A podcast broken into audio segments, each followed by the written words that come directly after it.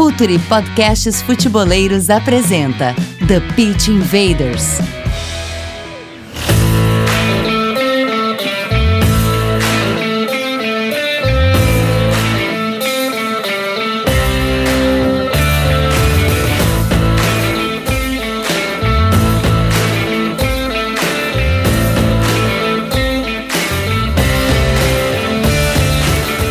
Olá, futeboleiras! Olá, futeboleiros! Futuri, podcasts futeboleiros, apresenta The Pit Invaders, episódio 138. Que linda jornada a gente já tem. Meu nome é Eduardo Dias e estamos no ar em mais uma invasão futeboleira. Assine nosso feed no Spotify, iTunes, Deezer, SoundCloud e Google Podcasts. Nossas análises têm a força da Instat, a maior plataforma de dados de alta performance para clubes e atletas profissionais. Inscreva-se no Pergunte ao Jogo, curso de análise tática do Future Lab com Eduardo Secone. Muito obrigado também, Editora Grandiária, www.editoragrandiaria.com.br. Em breve, Klopp. E com muito orgulho, temos o Future Club, a plataforma de conteúdo exclusivo para os invaders. Assine no apoia.se barra. Conteúdo, comunidade e relacionamento e prêmios para quem assinou a plataforma Gold. Além de todo o conteúdo, quem está na plataforma Gold também recebe uma live exclusiva todas as terças-feiras, 19 horas, horário e dia escolhido pelos invaders do plano Gold. Bom, hora da conexão. Vinícius Fernandes, Dali Vini. Agora tu que tem aparecido mais do que eu aqui, né, Vini? Pois é, tudo bom, Eduardo? Pô, prazer tá, tá falando contigo, falando com nossos ouvintes e, e só dando, uma pincelada sobre o, plano Gold que tu referiste. Uh, essa semana uh, a gente tá, tá, tem uma programação bastante especial. Uh, na coluna do Brasil a gente está falando sobre o Internacional, sobre o, o, renascimento do Inter. A gente está falando sobre o Arsenal na coluna europeia também, tem um texto bem bacana do Myron sobre o Naemeri. E também na coluna sul-americana tem um texto bem tocante do, do, do Dimitri sobre o, o, o, ressurgimento do Walter Montijo, aquele meia que jogou no Botafogo, no Cruzeiro, no Santos, que encerrou a carreira precocemente. Ele voltou a jogar e voltou a se destacar pelo Tigre e, da Argentina e é uma história de superação que está sendo contada no, no Futuri Club. É muito legal essa experiência do Futuri Club, porque além de todo esse conteúdo exclusivo ele também tem uma arte impressionante do Felipe Borim, nosso diretor de arte, né, Vini? Todo o material, todo o conteúdo que chega para os assinantes do Futuri Club tem um toque de arte, não é apenas conteúdo que por si só já valeria a pena, né, Vini? Sim, com certeza. E, e assim, a gente está disponibilizando os, os, JPEGs e mesmo os PDFs. Então, é uma, a galera que, que assina o, Futuri Club, tanto o pessoal que paga 15 quanto o pessoal que paga 35, eles têm acesso a esses PDFs, eles podem muito bem baixar, e como eles estão, são num formato meio de revista, eles podem compilar tudo e, e, formar uma grande revista, na verdade. E a gente já produziu conteúdo para ter uma, uma, uma, revista já bastante volumosa. E, e sobre o, o, plano Gold, o que o diferencial são os prêmios, é, é bom de frisar que não são quaisquer prêmios, né? A gente no primeiro mês de, de atividade do Plano Gold, a gente eh, sorteou uma camisa oficial do Everton, uh, da Inglaterra, uma camisa da Umbro. Muito bacana, uma camisa que aí no mercado deve estar uns 200 e pouco. O cara que levou ela levou por 35 reais. E este mês a gente está sorteando o livro do Klopp da Grande Área e um boné do Futre. Uh, ou seja, todo mês tem prêmios. A, a, a, comunidade Gold ela ainda não é tão numerosa, ou seja, a chance de ganhar prêmio é bastante grande por enquanto corre que dá tempo. Uh, quem escrever até o final dessa semana, até o final desse mês, perdão, ainda concorre ao livro do Klopp, ao boné. É, e se a Polícia Federal liberar as camisetas de Curitiba que a Macron nos mandou, ainda dá tempo de concorrer essas camisetas. Quando elas chegar, elas vão direto para o sorteio. Mas um histórico nosso aqui no TPI é trazer gente que agregue, gente que ensine, gente que nos faça refletir sobre o jogo, sobre tudo que envolve o jogo. E hoje não é diferente a gente tem a honra e o orgulho de anunciar para vocês Nadine Bastos, ex-árbitra assistente do quadro da FIFA e comentarista de arbitragem da Fox. Bem-vindo ao TPI, bem-vindo ao Futre, Nadine. Olá, Vinícius, Eduardo. Já gostaria de agradecer o convite. Para mim é uma honra estar participando, poder falar um pouquinho sobre as regras do jogo, sobre em relação à arbitragem, como é que é o comportamento e, claro, sobre a tecnologia, né, um novo artifício utilizado no futebol. Invaders, vamos apitar o jogo!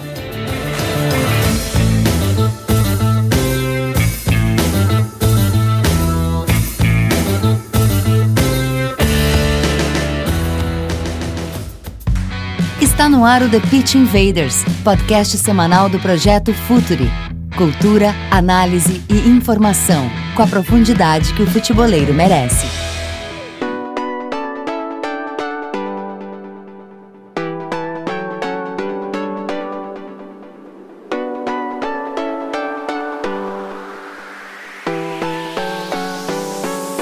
Um dos dogmas do Futuri desde o começo foi não falar em arbitragem.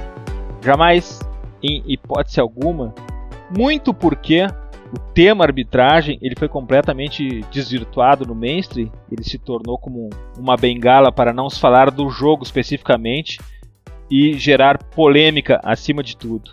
Hoje a gente quebra essa regra, a gente quebra esse dogma e a gente vai falar de arbitragem. Como a gente nunca falou de arbitragem, a gente tem muito tema represado sobre isso. E que honra, que orgulho pra gente falar de arbitragem, principalmente com alguém que conhece do tema, que sabe bem mais do que a gente sobre esse tema, mas também que é uma mulher. A gente está num, num, tempo de futebol feminino, de afirmação da mulher no, no contexto do palco principal do futebol. E que honra pra gente estar com a Nadine aqui. Nadine, o futebol feminino tem uh, apresentado grandes públicos, tem conseguido um espaço.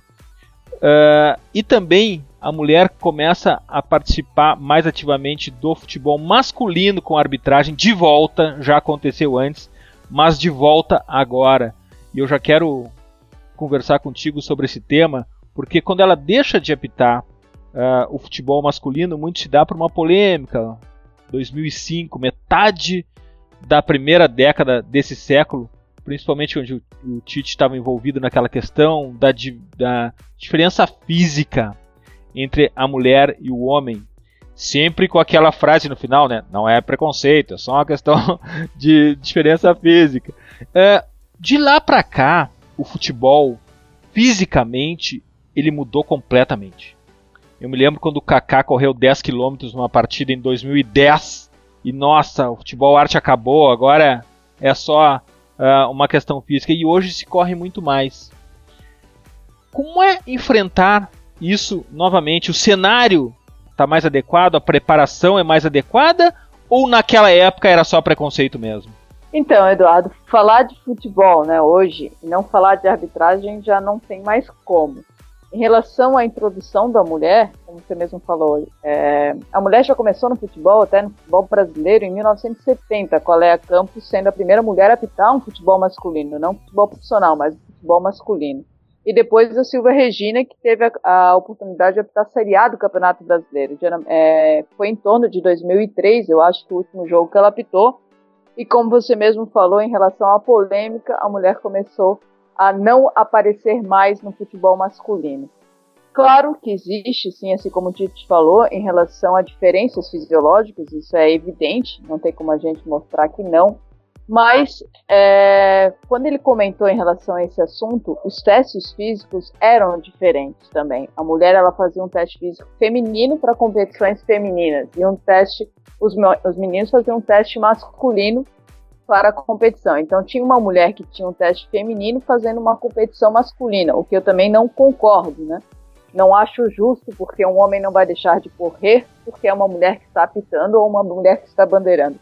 Então eu acredito que foi a partir de 2010 que existiu um teste físico novo, onde aconteceu de muitas mulheres reprovarem justamente pela, pela relação física, né? Não estarem preparadas para atuar no futebol masculino devido a, primeiro, aos atletas fazerem essa atividade como uma profissão, né? E os árbitros não terem essa atividade como uma profissão até nos dias de hoje.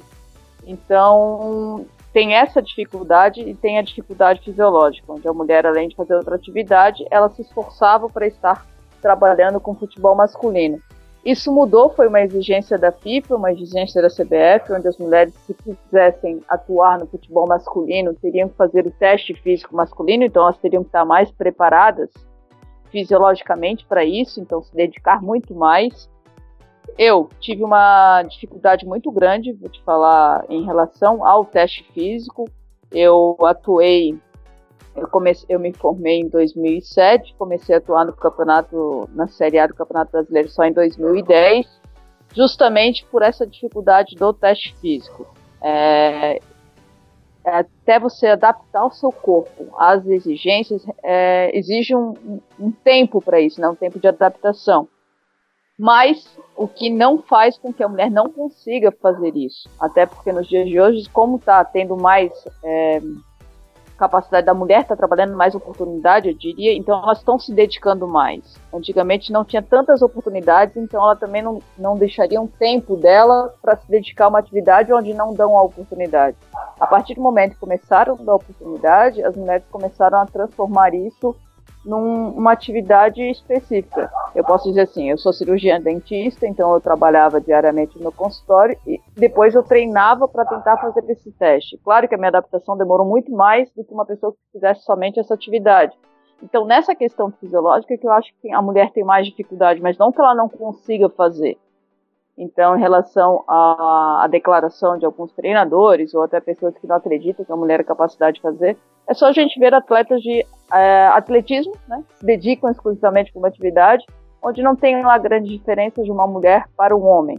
E como você mesmo falou, é, o futebol mudou muito, hoje está muito mais rápido, então existe sim uma exigência é, específica para esse tipo de treinamento, mas isso não quer dizer que se a mulher não se esforçar e ser determinada nesse assunto, ela não consiga fazer. Sim. E, Nadine, uh, eu te pergunto, é possível viver só da arbitragem ou isso seria só uma realidade de Série A? Juiz de Série uh, B, C e D, por exemplo, é, uh, é possível financeiramente, eu digo, se sustentar apenas a arbitragem? Eu já te pergunto também, uma, uma segunda pergunta emenda uma na outra.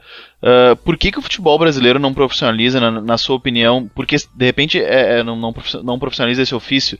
Porque de repente é mais custoso remunerar um, um árbitro se ele for profissionalizado? Será que seria por isso?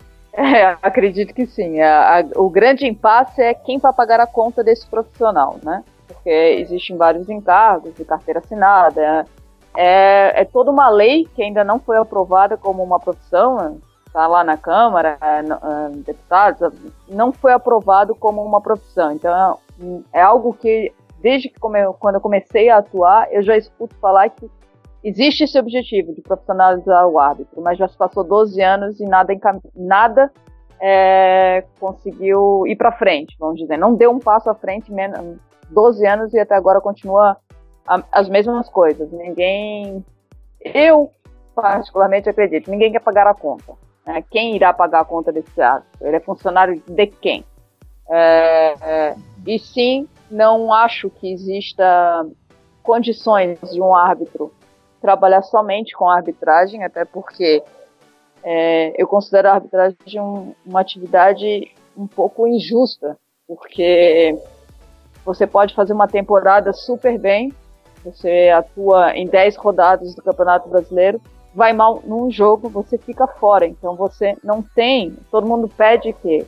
Ah, tem que punir esse árbitro, tem que é, deixar ele na geladeira. E se ele fizer só essa atividade, ele existe, as contas dele continuam, ele tem família, ele tem boletos bancários chegam, então quer dizer, não tem como você depender somente disso. Né? Claro que um árbitro de Série A é, muitas vezes até perde o emprego que ele tem porque vive viajando, né? É difícil alguém deixar empregado uma pessoa que nunca está no trabalho, até porque ele está escalado domingo e quarta-feira. Então, isso também existe. E só que ninguém se responsabiliza e diz assim para você, ah, eu garanto é, cinco jogos num mês. Isso não existe ainda, né? Então, por isso que eu acho muito difícil você sobreviver somente dessa atividade. Em relação da falta de segurança, não em relação ao pagamento, a taxa que você ganha. Se dependesse disso, falasse assim, ah, você terá cinco jogos por mês, independente da, da série, já é alguma coisa que você sabe que vai acontecer. Agora, não existe isso e até em questão de lesão, você não sabe se você vai se lesionar ou não. Eu acho muito difícil uma pessoa sobreviver só disso, é muito instável. Sim, e, e, pelo que tu falou, eh, até achei interessante dizer assim, não tem como a pessoa uh, viver só da, da, da, arbitragem porque ela vai viajar o tempo todo e ninguém vai contratar alguém que está tá o tempo todo uh, na estrada. Super concordei com isso e vou te dizer que não tinha, não tinha feito essa reflexão ainda. E que me levou, me levou uma segunda reflexão, na verdade, que um, um árbitro, para ter uma segunda profissão, ele tem que ser, uh, praticamente é certo que ele tem que ser autônomo, né? Ele tem que ter um negócio próprio e, e isso para mim já abre um outro precedente que é é, também acaba se tornando uma, uma, uma, profissão de pouca inclusão social. Não sei o que, que, tu, que, que, tu, que, que te parece isso, mas me parece muito difícil alguém com pouco recurso financeiro acabar se profissionalizando, uh, acabar se tornando juiz. Né? Exatamente. Eu, eu, posso falar de experiência própria, por exemplo. Eu sou dentista, tinha meu consultório particular e trabalhava na Universidade de Santa Catarina, do Vale do Itajaí. Um período eu trabalhava na universidade, outro período eu estava no meu consultório. É, eu viajava na terça-feira, o jogo era na quarta, você tem que viajar um dia antes. Você viaja na terça-feira, na quarta você faz o jogo, você volta na quinta-feira. Resumindo, eu perdi três dias da semana em relação a um jogo. É, se jogo da Série A é no sábado, você viaja na sexta, você já perdeu de novo. Então, quer dizer, o meu consultório, claro, eu perdi muitos pacientes porque nem todos estavam ali é, dispostos a me esperar ou ficar é, mudando a sua agenda por causa das minhas escalas. Por outro lado, ganhei muitos por curiosidade, né? De estar sendo atendido por alguém que trabalha com futebol. é, tem os dois lados. Mas na universidade, é, como era funcionária, vamos supor, público, eles tinham que aturar porque existe a Lei Pelé, que é o que segura. Né? É você está representando o Brasil numa competição. Então, eu tinha esse respaldo. Se eu não tivesse o respaldo da universidade, com certeza eu teria uma grande dificuldade de pagar as minhas contas, por exemplo. Eu tinha custos no meu consultório, mesmo eu não estando lá. Então, uma, uma, uma pessoa que tem uma empresa, vamos dizer que é, é profissional autônomo, depende daquilo, a ausência dele no trabalho gera custo do mesmo jeito. Ele não está ganhando e está pagando. Então, muitos dos árbitros de hoje é, ou são funcionários públicos ou é, tem uma atividade que consiga adaptar os horários, por exemplo, personal, você consegue, mas não são todas as pessoas que estão dispostas a te esperar. Então é algo que dificulta, porque é uma opção sua. Por isso que eu digo, o árbitro tem que gostar muito daquilo que ele faz. Porque ele está abrindo mão de muitas coisas. O paradoxo disso tudo, Nadine, é que a gente vive num mundo de futebol altamente profissionalizado, em que os atletas, depois de um jogo na segunda-feira, vão fazer um, um recondicionamento muscular, vão se preparar para a próxima rodada, vão, uh, vão, vão, vão receber cuidados do nutricionista, dos fisiologistas e, é, e vão para a parte tática, se preparar para o próximo jogo, estudar. Enquanto que o árbitro provavelmente no outro dia tem que ir para o seu consultório, para o seu escritório, para sua repartição para trabalhar e isso afeta muito a questão de recondicionamento físico e preparação. Muito não, é definitivo isso. É, muito não, é definitivo. A diferença é, é absurda. E no futebol, que se trata de maneira tão profissional, que envolve tanto dinheiro, o árbitro, que é uma figura relevante, importante, a gente não pode dizer o protagonista, porque esses são dos, dos jogadores, mas é uma, é uma figura que toma as decisões que definem uh, o rumo da partida, não tem o mesmo, o, o, a mesma possibilidade de preparação física e mental, inclusive, porque a questão mental imagino que seja um aspecto também muito importante da situação de, do, da profissão, da profissão ou da função do árbitro. Como é que é essa preparação mental de vocês, Nadine? É, isso é um assunto muito importante. É, você tocou numa, numa parte onde diz assim: os atletas eles saem de um jogo, eles fazem um tratamento regenerativo, é, que, é, que é um suporte da equipe onde eles trabalham, onde eles representam. Eles, no outro dia, existe um trabalho específico, né? Porque você teve uma exigência física muito grande no dia anterior, então não vai fazer um treinamento de alta intensidade no, no, no, no próximo dia.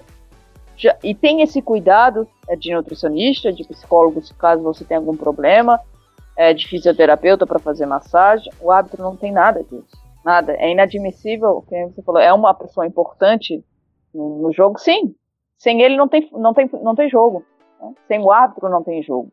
Então, eu particularmente acho inadmissível o jeito que o árbitro é tratado hoje em dia no futebol onde rende milhões, né? São patrocinadores, são técnicos, são jogadores de milhões, contratos é, que, que vale muito. Então a responsabilidade de um árbitro de apitar um jogo envolvendo tudo isso, mentalmente, ele tem que estar muito preparado. Ele tem que estar muito preparado.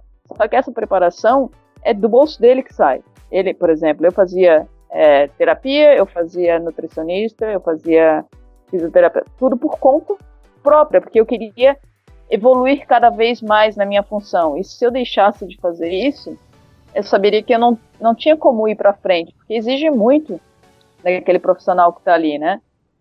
E como você falou em relação a depois de um jogo, o hábito, a primeira coisa que ele faz é tentar ir no voo mais rápido para casa, porque ele tem trabalho no outro dia da manhã.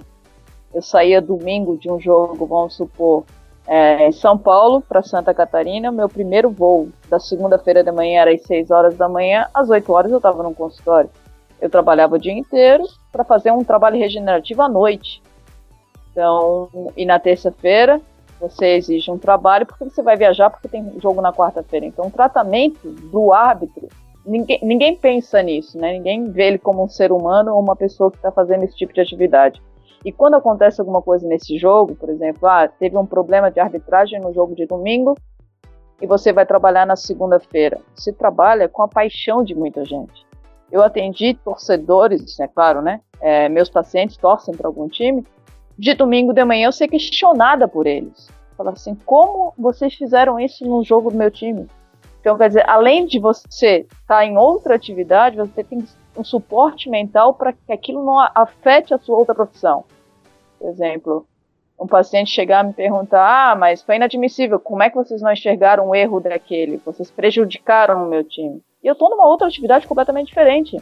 Só que aqui eu sou um ser humano, aquilo mexe comigo. E, e o hábito, como fora do que muita gente pensa, ele não jamais vai querer errar, ninguém quer errar. Então, isso é triste, assim. O tratamento com que ele é. É, é, é porque mexe com paixão. Futebol é uma paixão. Então, a, a, estrutura mental hoje, até com a utilização da tecnologia, com exigência física, com tudo isso, eu acho que é um dos pilares mais importantes da arbitragem, é o pilar mental. Puxa, Nadine, que depoimento fantástico esse, porque ele traz à tona toda um, uma questão importante da, da, da, da, atividade de árbitro que não vem, que, que fica escondido, porque a partir dos, dos, do término do jogo, o árbitro só aparece nos programas esportivos em relação à, à polêmica. Nunca é questionado, nunca vem à tona, ou nunca é, é exibido o tempo que essa pessoa vai ficar em recuperação física no aeroporto, o que, que elas vão ter que fazer no outro dia de manhã, de que forma elas vão ter que se alimentar uh, no aeroporto, ou no traslado, ou no ônibus, ou algumas vezes até no próprio carro voltando para sua cidade, em caso de campeonatos regionais, jogos mais próximos. Então, isso é muito importante. Outro aspecto que me parece fundamental da gente tocar aqui, Nadine, é o comportamento do jogador as reiteradas simulações tentando de todas as formas sabotar a, a, a atuação do árbitro, aquela quantidade enorme, absurda de atendimento médico aos goleiros quando os, os, os, seus times estão em vantagem no placar. Como é que é lidar sabendo que ali do outro lado os jogadores estão preocupados em simular, em sabotar o árbitro muitas vezes mais do que jogar futebol, né, gente? Esse é, é um lado difícil onde eu vejo que com a tecnologia está mudando bastante. É o comportamento dos jogadores, porque antes eles não, não eram vistos, né? O tempo inteiro.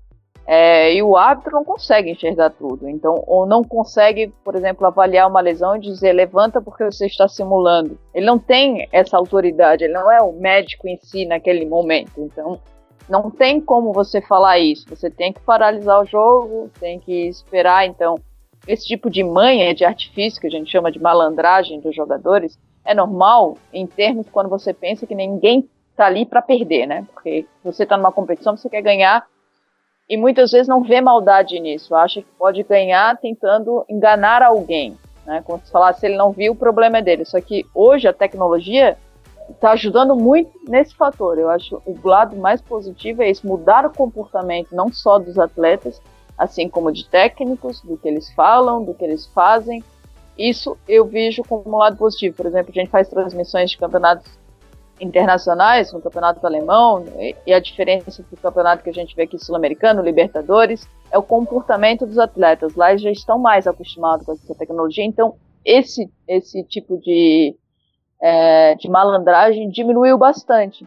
É, simulação de o, o árbitro agora ter o poder de advertir, de ter mais segurança em advertir um atleta quando ele vai lá rever as imagens, porque ele tem mais tempo para isso porque tomar uma decisão em frações de segundos e você tem a certeza absoluta que o jogador simulou e não realmente sofreu uma infração é difícil para o árbitro, né?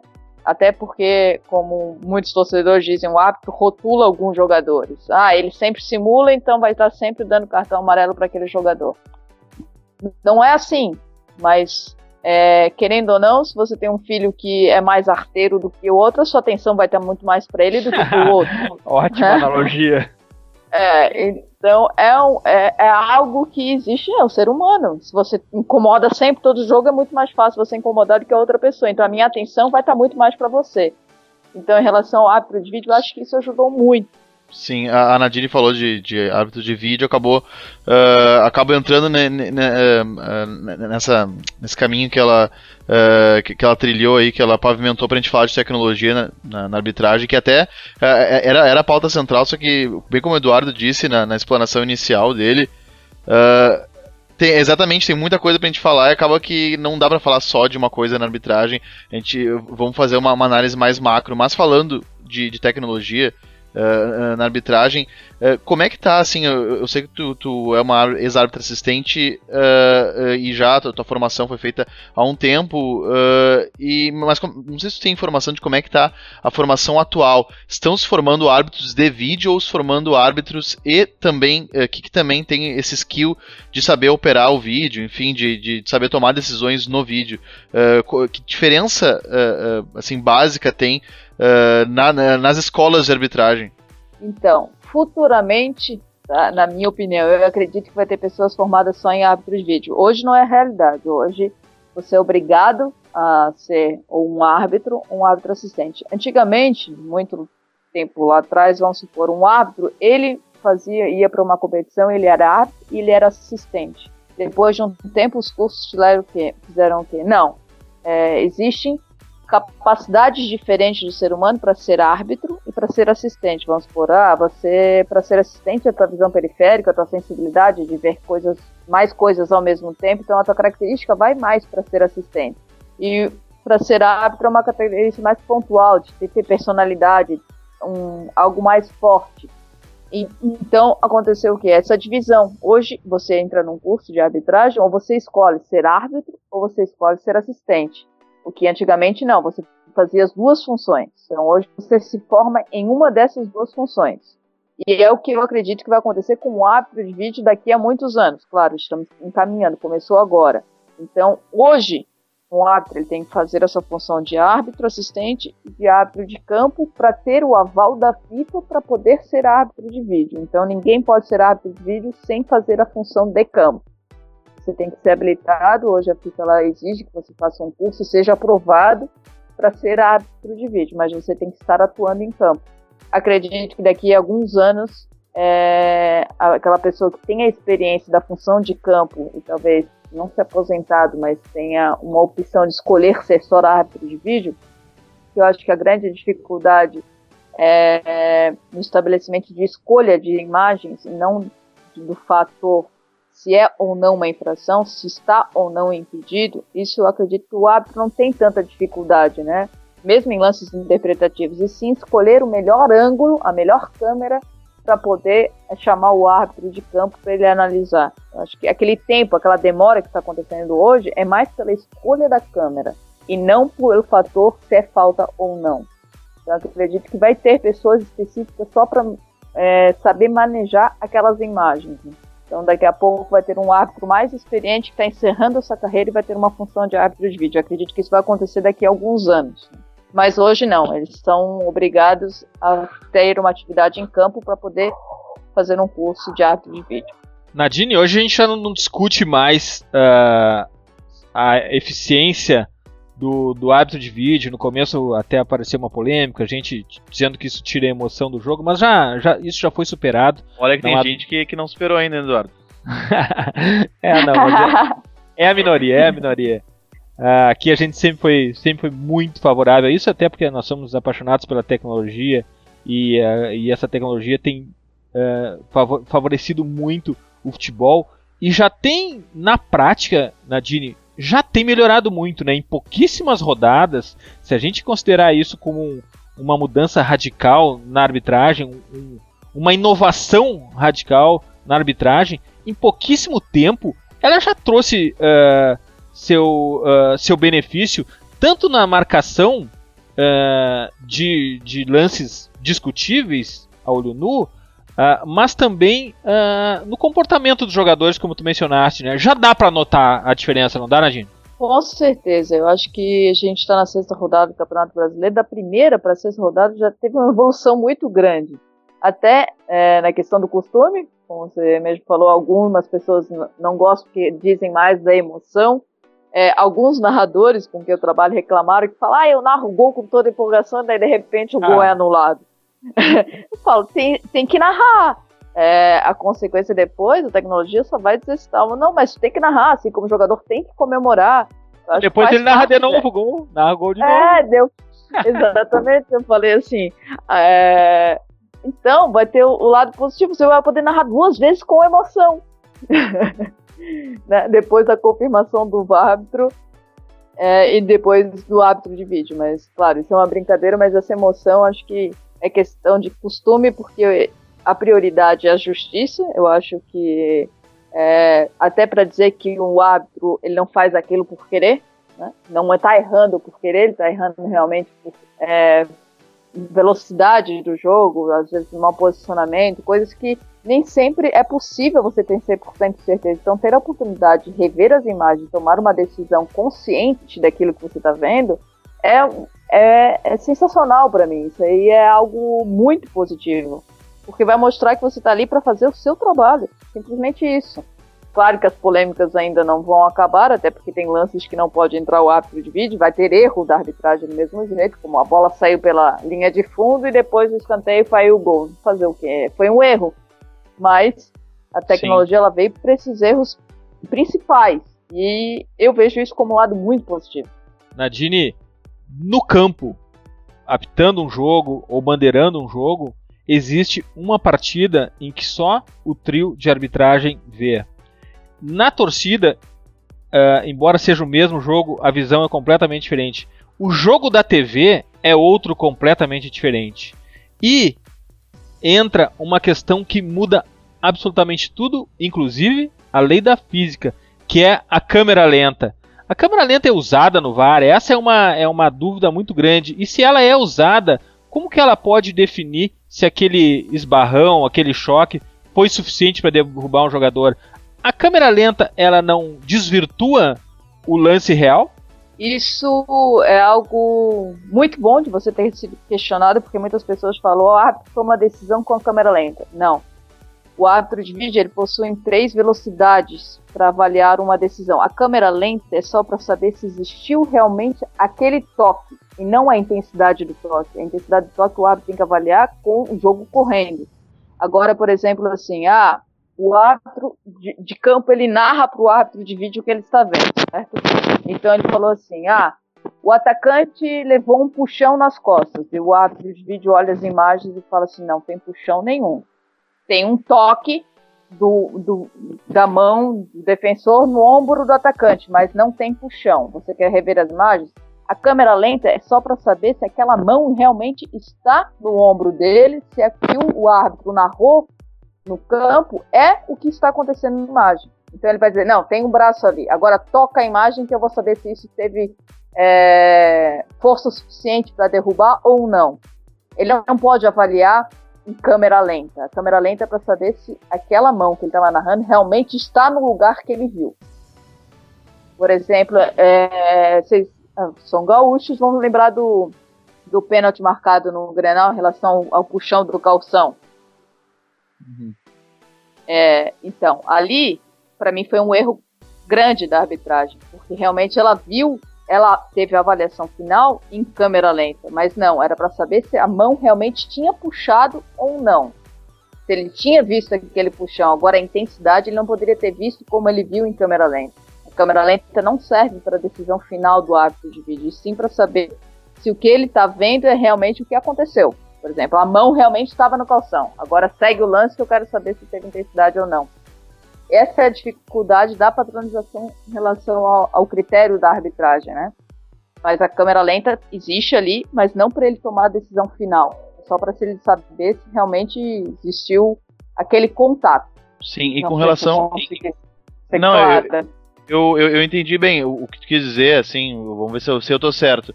É, é ah. basicamente que uh, o, o, lance que vai ser avaliado não é o lance interpretativo, não é a interpretação, não é a assintosidade, né? Vai, uh, vai ser avaliado no vídeo se aconteceu ou não aconteceu, né? É. Vamos supor, se aconteceu um puxão ou não, se existiu um puxão, ou se só existiu uma mão tocando na outra pessoa, entendeu? Ou, uhum. ou, vamos supor, existiu um empurrão, existiu uma força, ou só a mão tá ali tocando no jogador. Sim. É, é isso que é avaliado. A intensidade do lance, não, ele tem que mandar seguir como se fosse velocidade do jogo, para saber se aquilo é o suficiente para derrubar alguém ou não. Ah, sim, sim, sim. Por isso que não faz sentido nenhuma câmera lenta. Neste isso. caso. Neste caso, é. É que o árbitro de vídeo ele possui as três velocidades: a velocidade normal, a câmera lenta e a imagem parada. A decisão final dele, se aquilo é suficiente ou não, tem que ser na velocidade do jogo.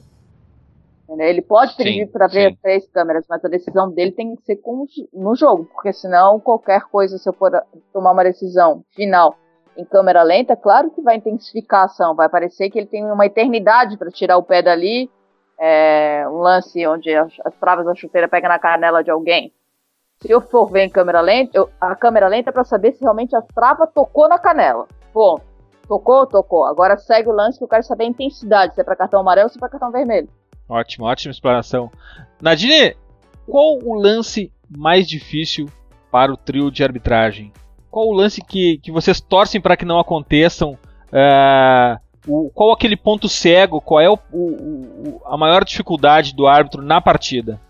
Olha, eu torcia muito para que não acontecesse aquela bola que bate no travessão e em cima da linha e a bola sai. Que Sim. hoje ainda vai continuar tendo dúvidas se a bola entrou completamente ou não. Esse é um lance que é, a visão humana não tem capacidade de saber se a bola entrou completamente ou não, e o árbitro de vídeo também, dependendo do ângulo da câmera, não tem como afirmar se aquela bola entrou completamente ou não. Já qualquer... se tivéssemos Já... a tecnologia é, da linha do gol, isso, a do relógio, daí sim, é a única tecnologia que para mim é precisa completamente, porque ela vai dizer se entrou ou não entrou. É a única função que ela tem. Só que é uma tecnologia ainda muito cara que eles não, não colocaram em atividade. Mas para mim essa tecnologia é obriga é, seria obrigatório a ter. Porque o olho humano não tem como ter a velocidade, até porque um assistente não tem como chegar. A, um chute de fora da área em alta velocidade, o assistente não vai chegar lá nunca. Ele não Sim. vai ter certeza nunca se aquela bola entrou. Porque ele tá na. É, até porque ele tá na linha de, na última linha de defesa, né? Isso, a posição ele tá dele. na linha do, é, e ele está de frente para o campo, até ele correr no lateral, a velocidade da bola, não, não vai chegar nunca. É, é, vamos dizer, é desumano. Vai ser uma sensação dele se aquela bola entrou ou não. Ele nunca vai poder afirmar para você, claro, a não ser que a bola tenha entrado muito, né? Mas se bater em cima da linha, nunca ele vai conseguir fazer. Não sei se vocês chegaram a ver a final do Campeonato Catarinense, onde a bola bateu, foi disputa de pênalti, Chapecoense bateu, a bola bateu no travessão, bateu na linha, o assistente está parado, de frente pro lance. Ele até hoje não sabe se aquela bola entrou ou não. Foi confirmar. É, com o árbitro de vídeo foi dito que não entrou. É, mas até hoje a gente tem dúvida. Tem dúvida por causa do ângulo da câmera. Certo que a Chapecoense entrou com recurso e tudo. Mas ele não tem como afirmar que a bola entrou completamente. Então a decisão do árbitro é temos a bola não entrou, temos, tem, estamos vendo um pedaço dela em cima da linha. só a tecnologia da linha do gol, isso porque o árbitro estava parado. Imagina em velocidade. Então esse é um lance que qualquer árbitro torce para que não aconteça. Sim, e, e com relação a, a, a implementação da, da tecnologia, uh, tu tens mais alguma outra observação que, que, tu acha que precisa ser melhorado? E aí eu, eu já também já, já faço uma pergunta, porque tem muita gente que fala uh, da, uh, que sugere, na verdade, que seria melhor o uso do, do, do, do VAR se, se, ele fosse assim como é no, no vôlei e no tênis, que é através de desafios. Tu acha que seria viável para a realidade brasileira implementar através de desafios o VAR? Eu não acho que seria justo. É, porque a função do hábito de vídeo para mim é a justiça. Por exemplo, erros claros, você não distinguir se alguém é, quis saber se estava errado ou não, e sim vai ser justo para os dois lados. Agora, imagina se eu tenho um três desafios, como no tênis. Vamos supor, e você já tinha usado os três desafios e mesmo assim aconteceu um erro claríssimo da arbitragem, vou deixar passar? Parece que não tem função. Daí parece que, para mim, perde a função do árbitro de vídeo, porque tu distinguir de três análises e acontecer um erro claríssimo depois da quarta análise, o que o árbitro vai fazer? por exemplo, errou, daí vão dizer, ah, errou, é, pediram três, agora não dá mais para pedir a última, mas todo mundo viu que foi um erro absurdo. A justiça ainda vai continuar acontecendo. Então, eu acho que o jeito que é utilizado é, o é, é, é a melhor maneira. Agora, lances interpretativos, ainda vai existir discussão. Por exemplo, a intensidade da falta. Ah, o jogador foi só na bola, mas depois atingiu o outro. Muitas pessoas falam, não é falta. Para alguns é falta, para outros não é falta. Agora, a arbitragem tem que padronizar é, o conceito deles. A partir do momento que a arbitragem padronizar o conceito deles, vai diminuir muita polêmica. O torcedor vai dizer, não, mas ele faz. Em todos os jogos, isso aqui está sendo marcado falta. Então, quer dizer, já padroniza. Daí não vai gerar tanta polêmica, porque eles vão sempre. O que não pode acontecer é num jogo ser marcado e no outro jogo não ser marcado, porque é outro árbitro. Então, essa patronização que eu acho que é a maior dificuldade da arbitragem, mas o jeito que está sendo utilizado o árbitro de vídeo para esses quatro conceitos, eu acho que é a melhor maneira. Nadine, os, os nossos invaders, os seguidores do Futuri, eles estão sempre de olho em outros esportes também. Quando tu assiste outros esportes, futebol americano, basquete, vôlei, tênis, o que quer que seja, o que, que tu imagina olhando aqueles esportes que, que tu pensas que podia ser implementado uh, no futebol, título de arbitragem para mudar o jogo para melhor. A gente sabe que o futebol é, é cheio de preconceitos e conservadorismo, não aceita nenhuma mudança, mas mesmo que seja de forma utópica, quando tu está assistindo na tua casa pela televisão, o que, que tu pensa? Puxa, isso desse esporte podia ser implementado no futebol? O respeito. Eu acho. o respeito. o respeito Boa, ótima resposta é, em outros esportes parece que é muito maior do que existe no futebol. É, basquete, né? O árbitro marcou falta, é falta e ponto. É, futebol americano marcou, deu, não tem aquele bolo, não, não sei, parece que já, a cultura já é diferente. É, é, o futebol pode mudar de país, sempre tem alguém reclamando, sempre tem alguém. A gente fala assim, ah, na Alemanha não reclamam, reclamam sim, fazem rodinha assim. Claro, muito menos, mas fazem. Entendeu? Então, esse respeito contra a autoridade, a pessoa que tem ali o poder de decisão, né, que seria a justiça, não tem o respeito como em outros esportes, por exemplo, tênis, é, basquete, o americano. Eu acho que o respeito da figura está ali tentando é, mediar as regras do jogo existe muito mais do que no futebol. O futebol ainda precisa melhorar muito nesse conceito. Então, para minha última pergunta, só para descontrair, Nadine, assim que, que foi implementado o VAR no futebol brasileiro, não chegaste a, a, fazer uma reflexão e pensar quantas vezes o VAR poderia ter, uh, ter te salvado em algum momento que tu errou e no dia seguinte ficou pensando, bah, uh, bendito erro, enfim, uh, chegou a, a, ter esse momento, essa reflexão? Sim, com certeza, principalmente em lances de ou validar um gol ou anular um gol, é que mudasse o resultado do jogo. É, eu falo assim, poxa, se tivesse o árbitro de vídeo poderia ter sido diferente. Né? É, é, até a, estrutura mental do árbitro depois do jogo fala assim, ah, eu errei, mas o time não foi prejudicado pelo meu erro, né? Teve um conserto.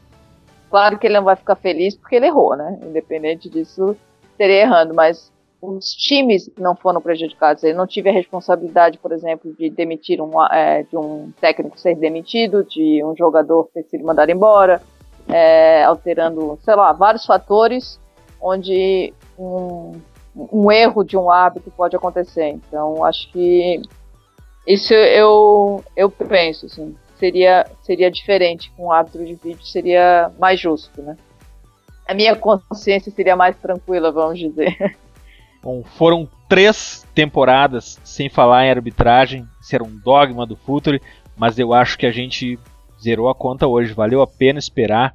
As respostas da Nadine foram surpreendentes e maravilhosas. Eu saio encantado desse podcast. Aprendi muito sobre arbitragem e mais do que isso, aprendi a ter um lado mais humano ao saber o que acontece com o árbitro no pré e pós-jogo. Isso é fundamental para a gente fazer o nosso juízo de valor a cada, a cada erro ou acerto em cada rodada nas frases e opiniões definitivas que formamos a cada jogo.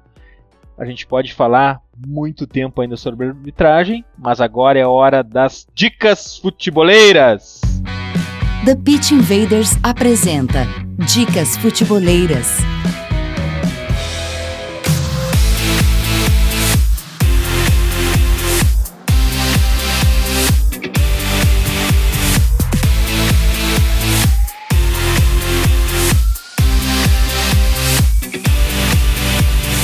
A minha dica de boleiro essa semana é mais do que óbvia, é o episódio 3 do podcast Futurismo, a entrevista de Paulo Calçade e Eduardo Tega com Marden Menezes sobre a tecnologia Microsoft de engajamento de fã. É um, uma aula sobre inovação, sobre o que os clubes estão fazendo, não só no mundo, não só fora do Brasil, já estão fazendo aqui no Brasil também, e o e, e um mar de oportunidades e, que existem uh, pela frente no futebol. As, os clubes deixam de ser apenas um, um clube que pensa em futebol para virarem empresas de entretenimento e engajar seus fãs 24 por 7. Futurismo, um orgulho nosso que esteja no feed do Futuri, podcast Futeboleiros. Procurem lá. Vini, qual a tua dica futeboleira? Minha dica futeboleira é de carona com o tema do podcast. É a dica. O, é o, é o, curta documentário, na verdade, VAR, Reflexões sobre o árbitro assistente de vídeo. Ele está completo no YouTube. É um trabalho documental bem legal, que entrevista uma série de, de ex-árbitros, árbitros em atividade, torcedores também, que fazem uh, algumas uh, reflexões e, e também vão, vão retomando passagens dos seus clubes em que a história poderia ter mudado Uh, caso houvesse vários. E o documentário é muito legal porque ele começa com Júlio Gomes, jornalista, torcedor histórico da, da portuguesa, lembrando de uma final de campeonato paulista com o Corinthians, em que a portuguesa poderia ter sido campeã paulista, não fosse uh, se tivesse o, o, hábito de vídeo. Enfim, uh, e é, um documentário bacana porque ele acaba suscitando uma série de reflexões, né?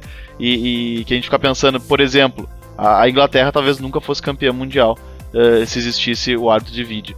Enfim, era, era 1966 também, nem, nem, nem, nem dá para querer que tivesse árbitro de vídeo na época. Mas enfim, o, o, uh, coloquem aí, Invaders coloquem no YouTube VAR Reflexões sobre o árbitro assistente de vídeo, que é um documentário curta de 20 minutos, bem bacana. Vini, posso te pedir um spoiler? Vai daí. Manda para mim o que que eu posso esperar sobre o relatório da Camila Aveiro sobre a seleção brasileira feminina de futebol. Bah, esse é um relatório muito legal em que a Camila é, é, é praticamente assim, aqueles uh, relatórios de análise de desempenho profissionais de clube mesmo. Quando o cara vai fazer a observação, a gente sabe porque a gente já teve acesso a alguns já, o Eduardo Secone, que, que ministra o nosso curso Pergunte ao Jogo, ele era um analista de desempenho, o Renato Rodrigues também, que participa do, do podcast Entre Linhas, então a gente sabe como é que é esse tipo de trabalho. E a Camila fez uma análise da seleção brasileira tão minuciosa quanto essas análises profissionais. E, é muito legal que a gente transformou, deu uma roupagem menos técnica para isso e uh, vamos colocar no nosso site. É um, um trabalho documental realmente fantástico para a Copa do Mundo de futebol feminino que vai começar dia 16 de julho. É, eu não vi ainda, estou ansioso por esse relatório e pelo trabalho da Camila, uma invader que está sempre junto com a gente, um orgulho para o nosso time todo que a Camila tá com a gente aqui. Graças, Vini. Valeu, obrigado. Nadine, tua dica futeboleira. A minha dica vai mais conservadora. Eu vou indicar um livro, A Escola Brasileira de Futebol, que é o autor é o Paulo Vinícius Coelho, nosso comentarista aqui do Fox Sports, que eu falo isso porque muita gente acha que árbitro não gosta de ler a parte tática do jogo, né? Só pensa nas regras, mas não, a gente gosta sim de estudar porque futebol é uma paixão. Então, esse livro fala do esquema, dos esquemas táticos utilizados pelos times que são consagrados, assim como o do Santos Pelé, o Botafogo do Garrincha, até a seleção brasileira. Então, a gente sempre aprende um pouquinho mais em relação até ao estudo, né? Tanto os árbitros estudam os times e como vai evoluindo hoje, por exemplo, treinadores como Sampaoli, que usam um esquema tático diferente. Então, acho que essa história é muito legal e esse livro é muito maneiro e eu super indico. Nadine, só então deixa eu, deixa eu aproveitar esse gancho importante para o árbitro saber de tática de futebol. Uh, gera um impacto positivo na atuação dele conhecer, além das regras de arbitragem, obviamente, também a tática do jogo? Com certeza ajuda muito, ajuda muito. Estudar, por exemplo, a parte é, treinamentos, né? É, como joga aquela equipe, como aquele treinador joga, até em relação, por exemplo, eu vou dizer em relação a assistentes, o atacante, por exemplo, camisa 9, é, qual é a função dele, como ele costuma jogar em algum jogo, até é, pela estatística de impedimento ou não, se aquela bola vem da direita, sempre vem da direita, cruzamento sempre vem da esquerda. Isso, se você, se um assistente estuda o futebol, estuda a, a característica de cada equipe, facilita muito o trabalho dele. Porque você já sabe onde é, é o cruzamento, você já imagina de onde vem aquilo, aquela bola, se o jogador está impedido ou não, isso facilita muito. Então é uma super dica aí, até para os hábitos, né, que costumam a trabalhar, mas para todos saberem que ser hábito não é tão simples assim, a gente também tem que estudar sobre futebol. Nadine Bastos, muito obrigado pela tua presença aqui no Futuro, muito obrigado por compartilhar o teu conhecimento, a tua experiência com a gente. Muito obrigado por compartilhar também da experiência não só de dentro de campo, mas desse lado humano. Adoramos as tuas respostas e o teu conhecimento sobre tudo que envolve futebol. Tu é uma invader agora, tu faz parte do Futre. As portas estão sempre abertas para ti. Muitíssimo obrigado. Volte sempre, Nadine. Foi um prazer, agradeço o convite e sempre que puder e sempre que vocês quiserem eu estarei aqui. Claro, estarei sempre acompanhando também. Muito obrigada. Um beijo a todos.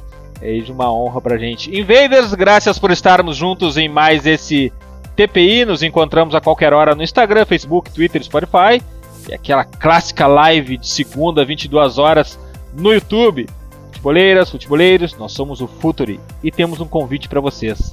Pense o jogo. Abraço e até a próxima invasão, The Pit Invaders.